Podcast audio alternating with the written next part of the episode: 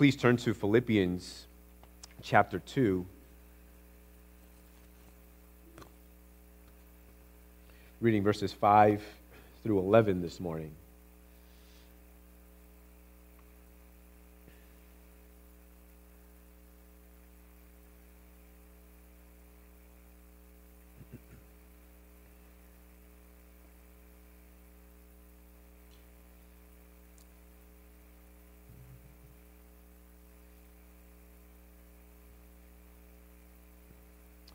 Philippians chapter 2, beginning at verse 5. Have this mind among yourselves, which is yours in Christ Jesus, who, though he was in the form of God, did not count equality with God a thing to be grasped, but emptied himself by taking the form of a servant, being born in the likeness of men, and being found in human form he humbled himself by becoming obedient to the point of death, even death on a cross. Therefore, God has highly exalted him and bestowed on him the name that is above every name, so that at the name of Jesus every knee should bow in heaven and on earth and under the earth, and every tongue confess that Jesus Christ is Lord to the glory of God the Father. This is the word of the Lord. Lord, we are commanded in your scriptures to have this mind, to set our minds on this. Lord, and we confess to you this morning that we come and perhaps with so many different things in our minds besides the gospel, Lord. So would you help us to set our minds on Christ this morning? Help us, Lord. Would you remove the distractions? Would you remove the thoughts that occupies our minds this morning so that we may give attention to the work of Christ? We pray in Jesus' name. Amen. Elites in ancient Rome used to compete in what was known as the cursus honorum, or the honors race. It was a race to try to ascend higher and higher and higher on the social ladder, acquiring for themselves these prestigious positions, trying to find, sort of uh, attain for themselves these, these great positions, these seats of honor. And titles acquired along the way were publicly acknowledged and given by benefactors or those who have a much more honorable position. Now, even among the non elites, there were also many who competed in this honors race such as those in, a, in trade associations or even amongst religious groups. In those days, it was your title that was the status symbol. Today, in our culture, those status symbols are very different. Right? Status symbols today could be anything from the kind of car that you drive to fashion. Status symbols could be even the kind of water bottles that you drink out of, as interesting or as bizarre as that might sound be determined by your gym membership. This morning, we come to a passage that is really well known for its Christological meaning.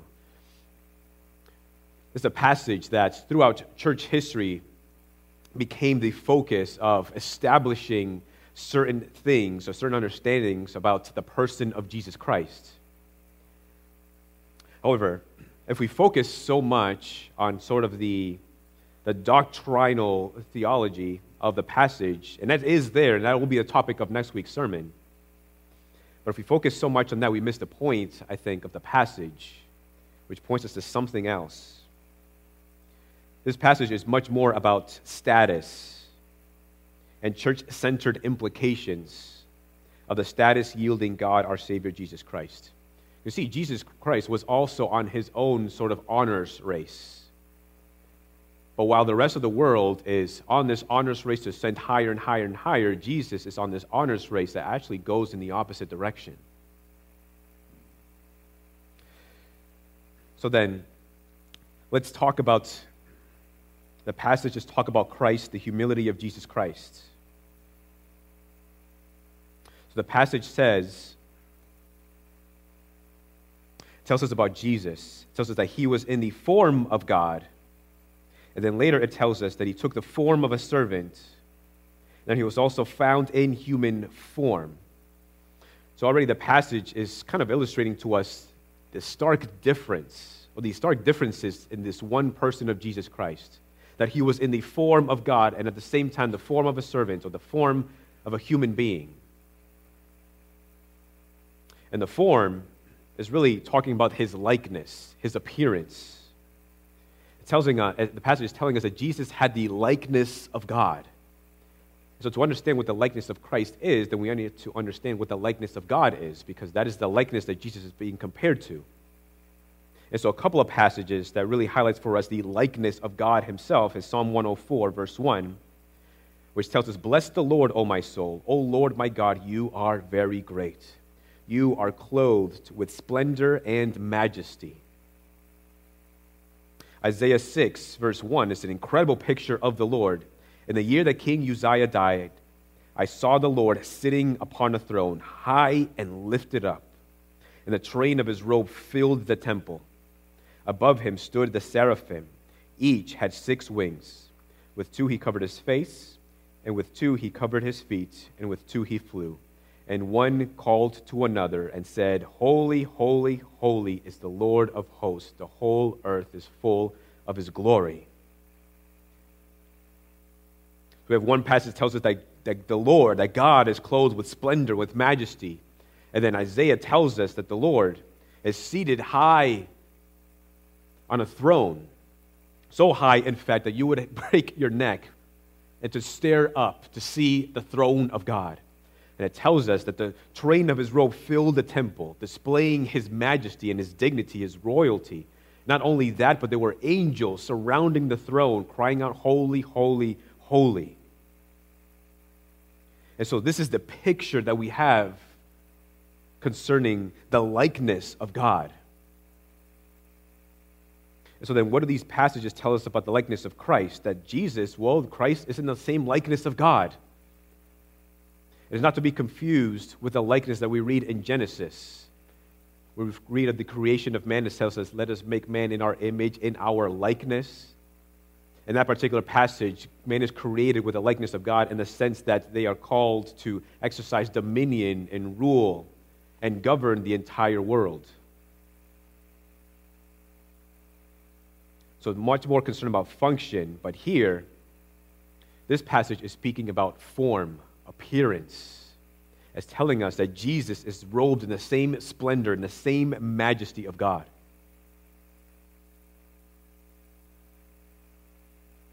As if you took, if you took, say, Caesar, you took just somebody who wasn't Caesar, take a regular person, right? You could be able to tell who is Caesar and who isn't by perhaps the clothes, the robes that Caesar is wearing, perhaps by the crown that Caesar is wearing, that the other person would not be wearing. Easily distinguishable. So Jesus well, the passage is telling us that Jesus is distinguishable from the rest of man because he's clothed in splendor and majesty, the same divinity that God himself wears.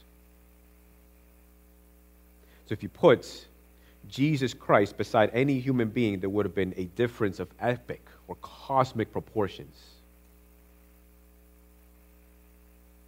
The passage is pointing us to the royalty of the divine Son of Man who has sovereign rule.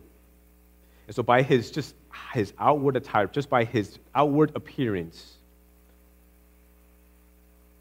it would have been absolutely clear that this person is like no other. In Matthew 17, so in the Gospels, we actually have a small picture of this splendor and divinity of Jesus Christ. In Matthew 17, verse 1, it tells us that after six days, Jesus took with him Peter and James and John, his brother and led them up a high mountain by themselves. And he was transfigured before them, and his face shone like the sun, and his clothes became white as light.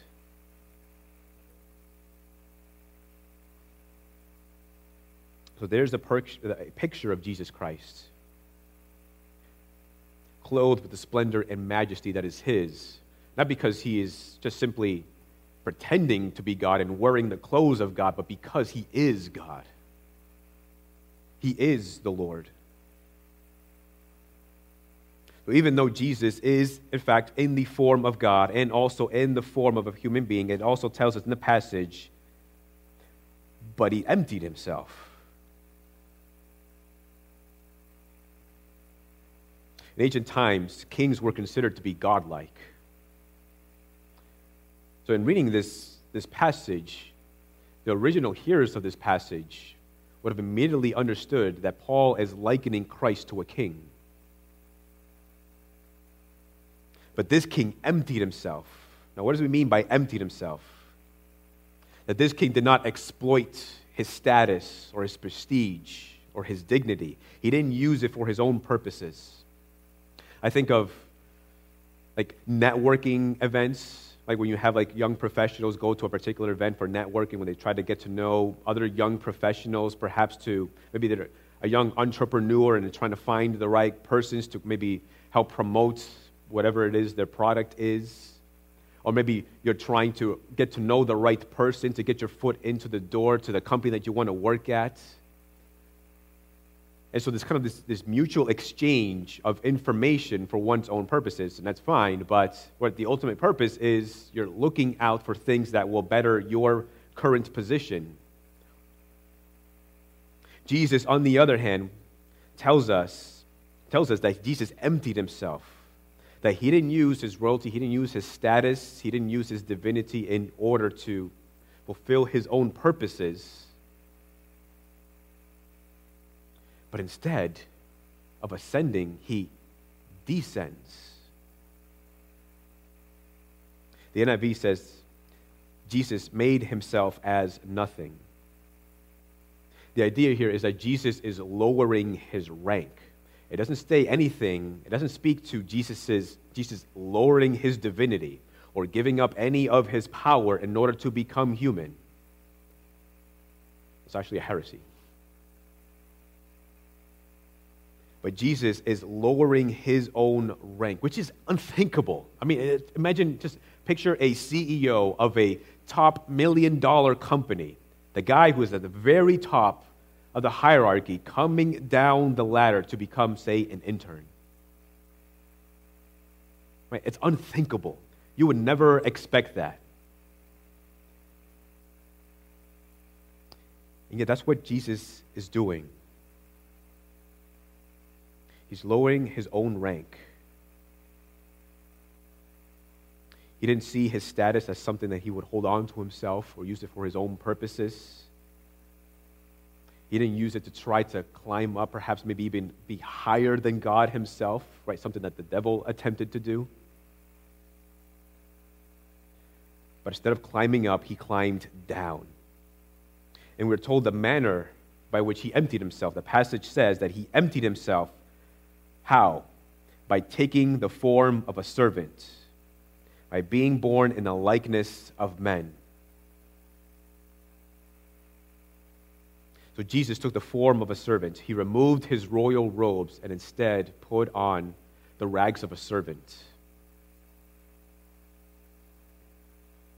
It's like some of you are familiar with that show, The Undercover Boss, when you have somebody's a top position in most cases, it's kind of dealing with uh, like a a customer service kind of company, like a restaurant, and that person dresses himself up to become sort of a like a, a, regular employee working in the trenches to see the normal operations in one of their branches, to see if employees are being treated fairly, to see if there's good or excellent customer service.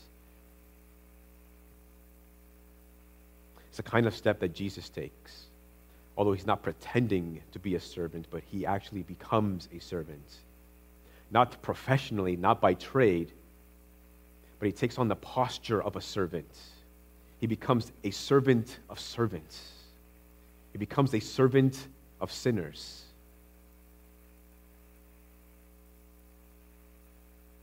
He took the form, he emptied himself by taking the form of a servant, being born in the likeness of men the one who had the form of God now also has the form of man. And it is in the form of man that God, the Son, veils his divinity and his royalty, his dignity, and his status behind this human flesh. And if you ever wonder what Jesus must have looked like, what was his appearance like as a human being, you don't need to wonder because Isaiah, thousands of years earlier, the prophet Isaiah would tell us what Jesus actually looked like. Isaiah 53, verse 1 tells us, Who has believed what he has heard from us? And to whom has the arm of the Lord been revealed? For he, that is Jesus, grew up before him like a young plant, like a root out of dry ground. He had no form or majesty that we should look at him, and no beauty that we should desire him. He was despised and rejected by men, a man of sorrows and acquainted with grief. And as one from whom men hide their faces, he was despised, and we esteemed him not. In other words, Isaiah is telling us that when you look at Jesus, he doesn't have the appearance that you would find on the cover of a GQ magazine. He wouldn't be one that Hollywood would try to recruit and put in a major production because of his handsome appearance. I don't think that necessarily means that Isaiah is saying that he was an ugly individual. I mean, we have very superficial ways of defining what is beauty and what is ugly. But what he's telling us is that when you look at Jesus, when you look at him, when you see his appearance, you're not going to say, This is a king, or This is the Son of God, or This is the Messiah. It's not like it's not like King Saul. Remember, if you read the Old Testament, King Saul, when people wanted a king, they looked at Saul like, oh, yeah, this is a king. This man looks like a king. But when you look at Jesus, you wouldn't have that reaction. He doesn't look like a king, much less like the Son of God.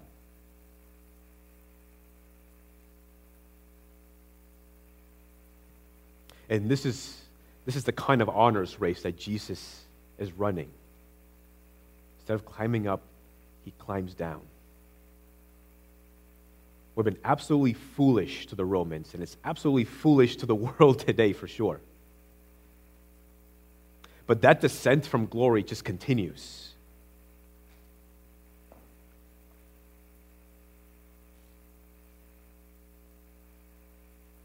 Though he was in the form of God, he did not count equality with God a thing to be grasped, but he emptied himself by taking the form of a servant being born in the likeness of men, and being found in human form, he humbled himself by becoming obedient to the point of death.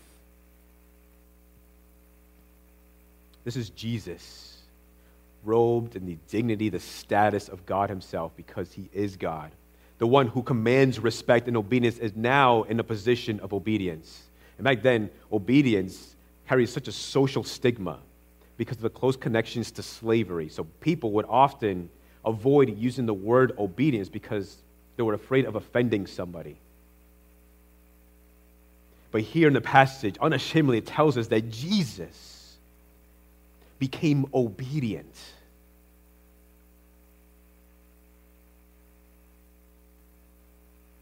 Even to the point of death. And not just to the point of death, but even death on a cross. So, what we have here is this picture of this dramatic descent of Christ. It's telling us the, about the humiliation of Jesus Christ. Humiliation carries the idea that a particular public action decreases one's social capital. So the point is that Jesus, the Son of God, one dressed in royalty and dignity and majesty, took on the posture of a servant, dressed himself as a human being, came down that ladder and experienced the climatic hell of public humiliation, and that is crucifixion. A death worthy or considered worthy for the most heinous of criminals, and a punishment fit for a slave. So, are you kind of getting the picture of this descent that Jesus imparts on? This race that goes in this opposite direction of what you and I might normally pursue. And Jesus, instead of staying up there, came down and didn't even come and lived as a king. Didn't even come down here and to amass great status for himself or great wealth for himself and make a name for himself But instead, he came to serve and to die in a humiliating way on a cross to save sinners. And the question is why?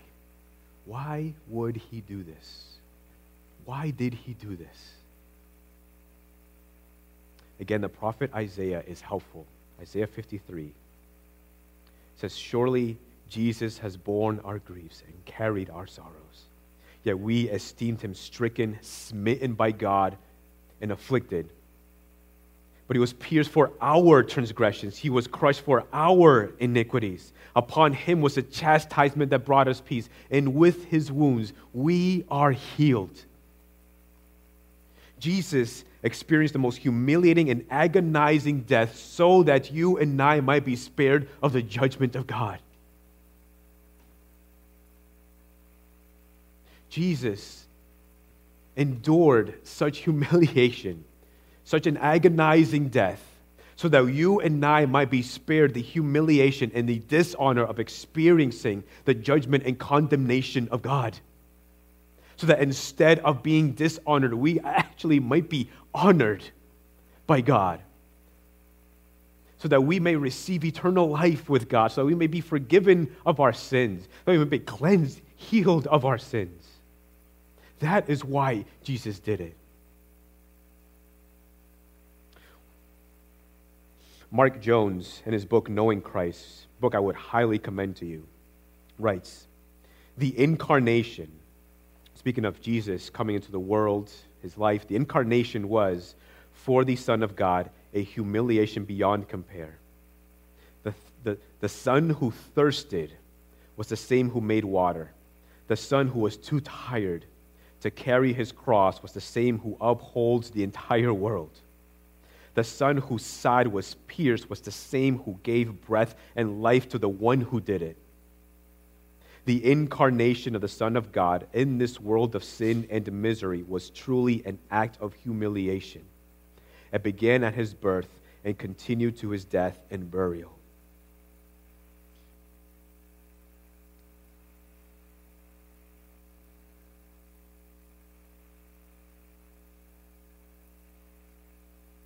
A humiliation. And it was for your sake. And it was for my sake so that we might be saved.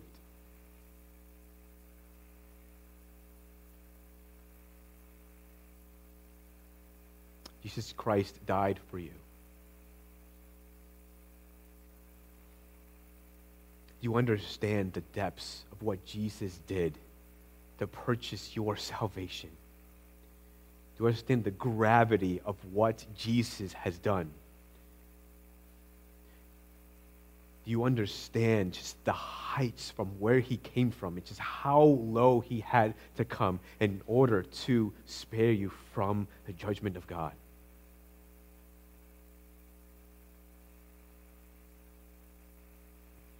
That is the good news of the gospel. A message which is the power of God, and yet at the same time considered to be utterly foolish because while the world will run in, one, in a certain direction, gain status and become much more honorable, Jesus ran in the opposite direction. 1 Corinthians 1.18 speaks of the, the foolishness of the cross. I love it. In 1 Corinthians 1.18, for the word of the cross is folly to who? To those who are perishing. But to us who are being saved, it is the power of God. For it is written, I will destroy the wisdom of the wise, and the discernment of the discerning I will thwart. Where's the one who is wise? Where is the scribe? Where is the debater of this age? Has not God made foolish the wisdom of the world? For since in the wisdom of God, the world did not know God through wisdom, right, through its secular wisdom, it pleased God through the folly of what we preach to save those who believe. For Jews demand signs, and Greeks seek wisdom. But we preach Christ crucified, a stumbling block to Jews and folly to Gentiles. But to those who are called, both Jews and to Greeks, Christ, the power of God and the wisdom of God. For the foolishness of God is wiser than men, and the weakness of God is stronger than men.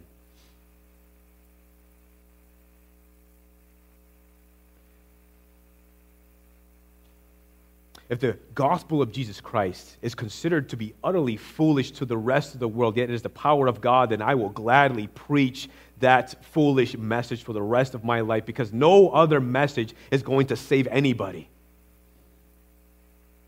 Only the gospel is going to save.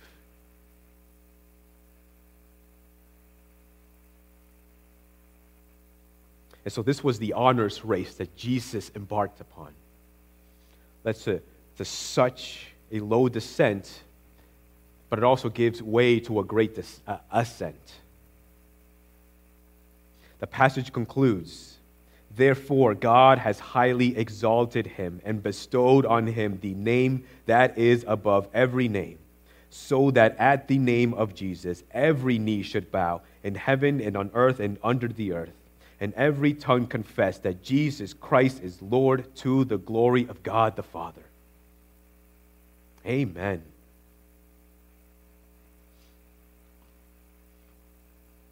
It is a great honor to be publicly honored by somebody whose honor is greater than yours. Right? It would have been unthinkable for somebody of great honor to give honor to a servant. Here is Christ, the servant of servants, the one who said that he came not to be served, but to serve and to give his life as a ransom for many. Here he is, honored by the one whose honor is unsurpassable. And I don't think the idea is that he is rewarded. Christ earned it. But the idea here is vindication. That Jesus was declared to be right, that Jesus' work on the cross, that his entire work was considered to be more than satisfactory by God the Father that God was pleased with the Father, and so God raised him from the dead, vindicating Jesus, showing to the world that this was right. So we're thankful, right? We praise the Lord that Jesus' race did not end in humiliation. It didn't end with this disfigured face and a bloodied brow and his hanging on the cross and his dying, being buried in the tomb. No, it didn't end there. But his race ended with his being risen from the grave and exalted to the right hand of God. He's given a name. One way to think about that is when we say you have made a name for yourself, when somebody's made a name for themselves. The idea is public recognition. He's given a name above every name, and every knee will bow, and every tongue will confess that name. And it's not that Jesus is ascending or has ascended to a higher position than he's ever had before, but the idea is that he now has a new reputation. Before, he was reigning as the Son of God, as God himself. But through his work on the cross, he now reigns as the God man. He now reigns as God incarnate. He now reigns as Savior. And with that comes a new reputation and the effective universal dominion that comes with that reputation. And the passage concludes that it is all to the glory of God, all for the worship, the praise, the honor, the splendor, the worth of God the Father. The work of Christ shows the magnificent worth of God the Father. All glory be to God. Now, if you are following in, if you happen to be following along in the bulletin notes that are in the inserts, the very last one, so point two, ver, point two C says, set your mind on humility. Scratch that. Instead, set your mind on the gospel. Humility is important. I mean, we're commanded to have this mind among ourselves. And it's referring back to what, it's what was said before. the past couple weeks, we've talked about these exhortations, these imperatives, or these commands in the scriptures that's telling us to strive together side by side for the faith of the gospel. We've talked about how important it is for us to be of one mind, how important it is for us to walk in unity, to maintain unity, to be eager in, uh, to maintain that unity. That's all incredibly important. And there are other imperatives that come as we continue through the letter of Paul to the Philippians. But none of it really matters unless it's all grounded in the gospel of Jesus Christ. Because without the gospel, all we're doing is just being legalistic. Without the gospel, all we're doing is just being pragmatic. And we're not looking to be pragmatic for pragmatic's sake. We're not looking to be united just for un- being united. But we're looking to do these things because of the gospel of Jesus Christ. That passage there, Philippians chapter 2, verses 5 through 11, is the most important part in the entire letter. I mean, this is what, this is the glue that that holds everything else together. If you lose that, if you lose the gospel, you lose everything else. Nothing else really matters. The most important thing about you is the gospel. The most important thing that has ever happened to you, if you're a follower of Jesus Christ, is the gospel of Jesus Christ. Nothing else trumps that. There's no moving past that. There's not going to be another message that's greater than the gospel. The gospel is it. And so set your mind on the gospel. Think about the gospel. When was the last time you just spent some time just thinking about the gospel? We spent the last, I don't know how long I've been up here now, 30 minutes, 30, I have no idea, but we spent however many minutes thinking about the gospel. That's what this passage is about. The passage is giving us the gospel of Jesus Christ. That's what our lives are all about.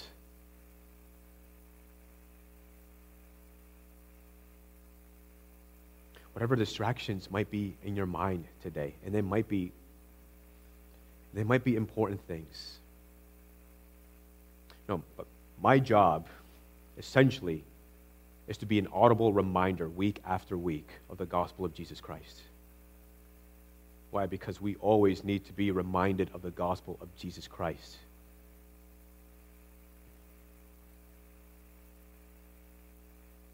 you thought about even just your own salvation.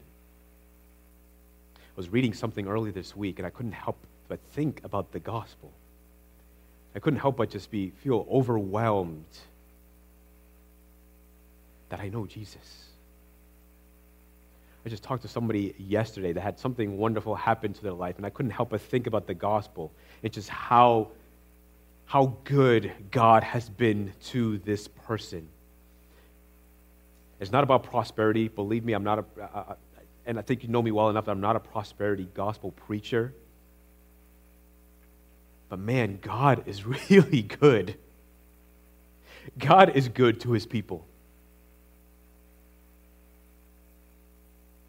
Have you ever just sat and reflected on your gospel? Where would you be right now if you did not know Jesus? What would your life look like if you did not know Jesus?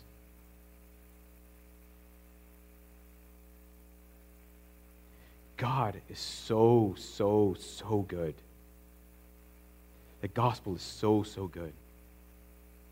So if you have been distracted by so many things happen in your life, you need the gospel. Been struggling with sin in your life, you need the gospel. Having trouble being patient, you need the gospel If you're enduring a trial in your life right now, if you're suffering, you need the gospel. The gospel is the answer. The gospel is always the answer. It's a message that we never, should never get tired of or ever get bored with. Friend, if you don't know the Lord Jesus, you just heard of the gospel this morning. Trust in the gospel. Believe in the gospel of Jesus Christ. Turn your life to the Lord. Confess your sins to God, and He will save you. He will forgive you of your sins, give you eternal life. Go to Him.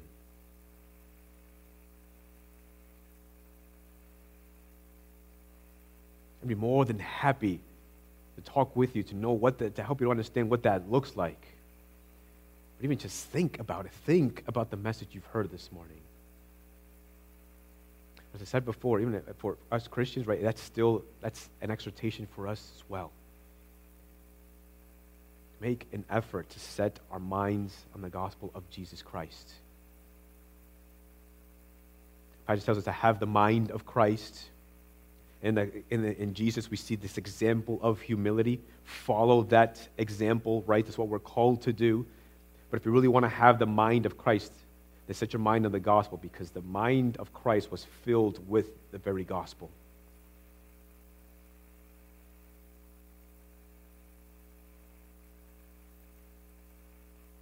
So, my prayer and hope is that you would be encouraged that you would be given maybe more hope than you had when you first came in. You would have even just a little bit more joy at the thought of your salvation than you had before you came in this morning. Because of the good news of the gospel of Jesus Christ, who came to this world, took on a human form, lived a sinless life was humiliated beyond anything anybody has ever experienced in all of human history, died on the cross, and rose again so that you might be saved, so that one day you will be honored and glorified when you see Jesus Christ face to face. Let's pray.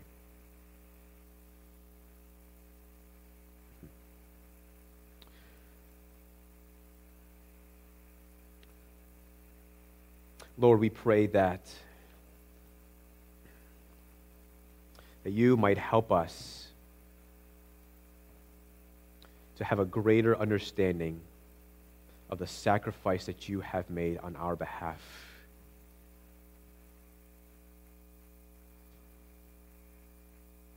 Lord, and may we also be unashamed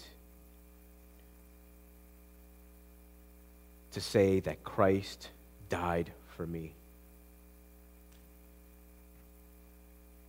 It is a wonderful message, and it is such a personal message. May we embrace that message with our whole hearts. May we never tire of hearing the gospel. May we never tire of thinking about the gospel. We thank you, Lord for all that you have done for us and all that you continue to do to this day. Would you help our minds to be so occupied with the gospel? And would you help us to live out the gospel? May we look to the gospel, Lord, in just our greatest times of need. Not even just in our times of need, but every single day, Lord, we need the gospel. Would you help us to set our minds to it? Because we so desperately need it. It is the power of God for those who are currently being saved. We pray that you would save us. Continue, Lord, to help us as we pursue you, as we look to the kingdom of heaven by continually grounding ourselves in the gospel of Jesus Christ. We pray in Jesus' name. Amen.